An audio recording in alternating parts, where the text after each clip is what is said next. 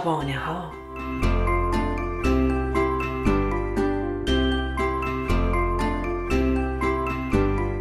داستان امشب ما درخت انگور نوشته فرزانه شیشه چیه؟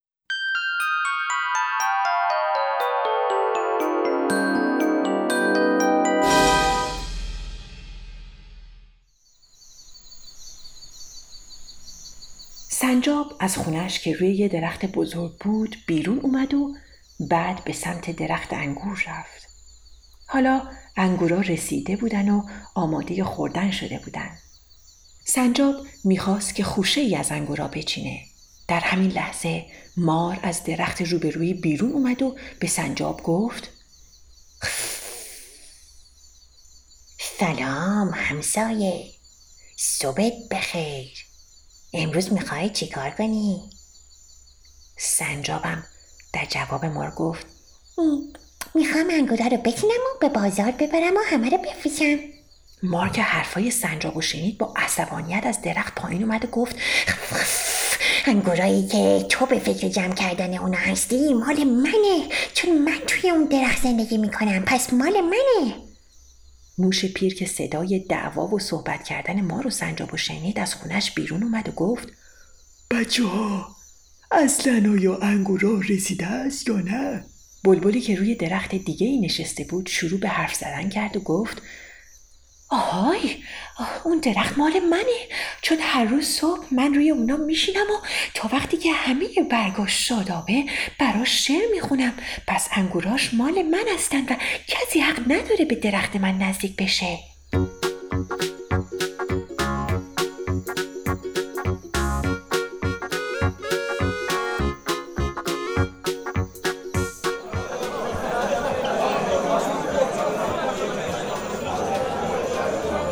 حیوانای جنگل با صدای بلند شروع به فریاد و داد و بیداد کردن و هر کسی می‌گفت که درخت انگور و میوه هاش مال اونه.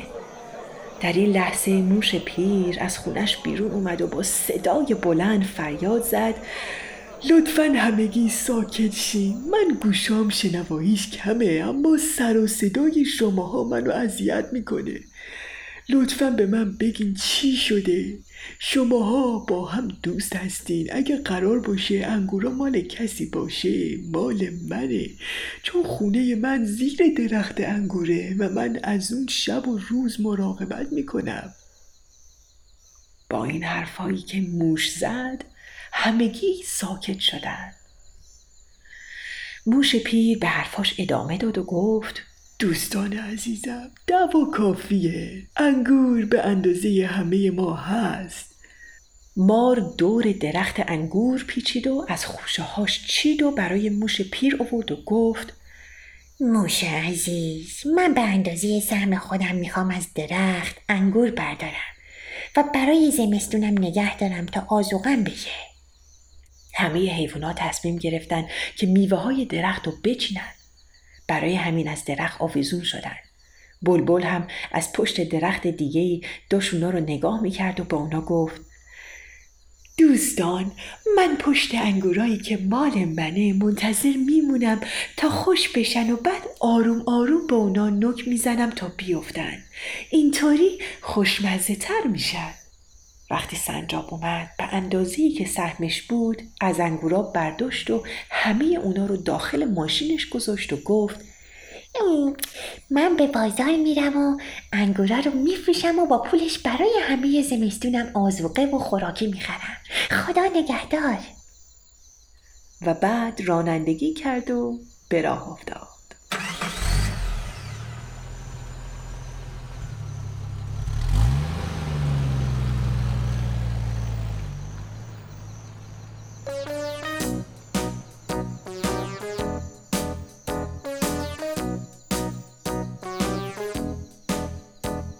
بعد از مدتی موش پیر دوستاشو به مهمونی دعوت کرد و همگی دعوت اونا قبول کردند و زیر درخت انگور جمع شدند.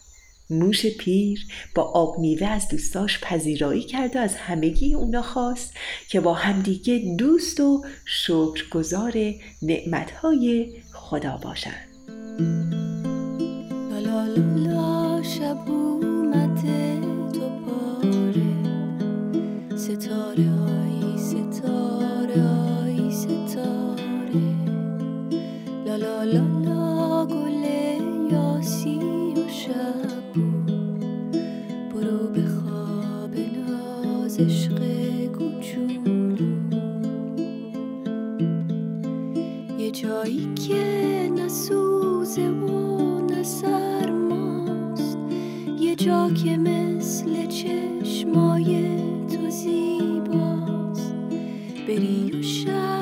داستانی که شنیدید با تهیه اجرا و کارگردانی شبنم موینیپور و با تدوین پریسا ثابت ساخته شده.